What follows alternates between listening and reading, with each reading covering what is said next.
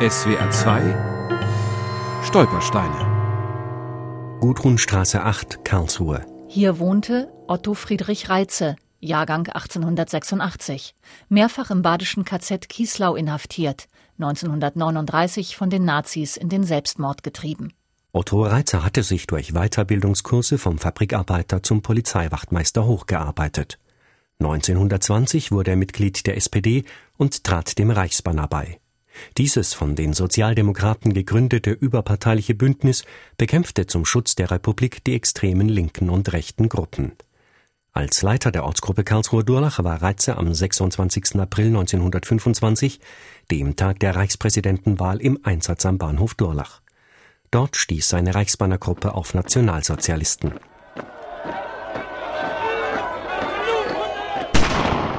Was genau geschah, lässt sich nur teilweise rekonstruieren, erklärt der Karlsruher Reize-Biograf Günther Wimmer. Fest steht, dass ein Trupp Nazis auf dem Rückweg von einer Propagandaaktion am Dorlacher Bahnhof vorbeikam.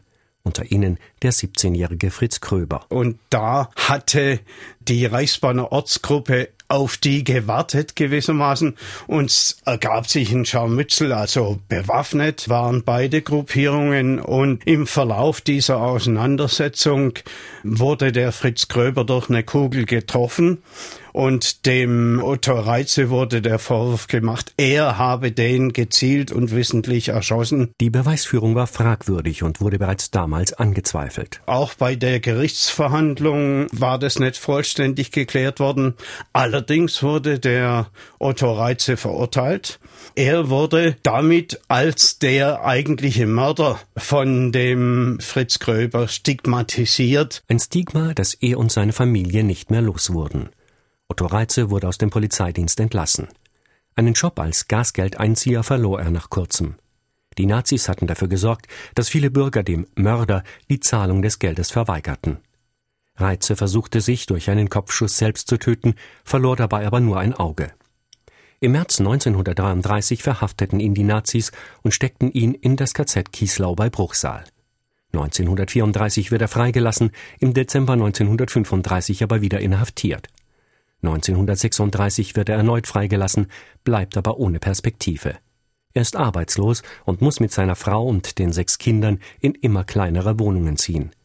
Am 11. Juni 1939 stirbt seine Frau Frieda im Krankenhaus. Da hat er dann schließlich noch einmal erfolgreich diesmal Selbstmord begangen und deswegen kann man sagen, er wurde gewissermaßen von den Nazis in den Tod getrieben. Otto Reitze wurde bis heute nicht rehabilitiert.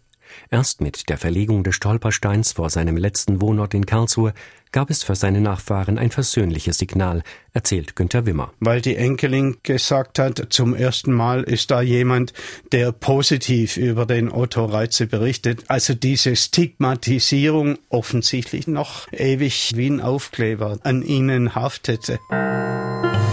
SWR 2 Stolpersteine. Auch im Internet unter swr2.de und als App für Smartphones.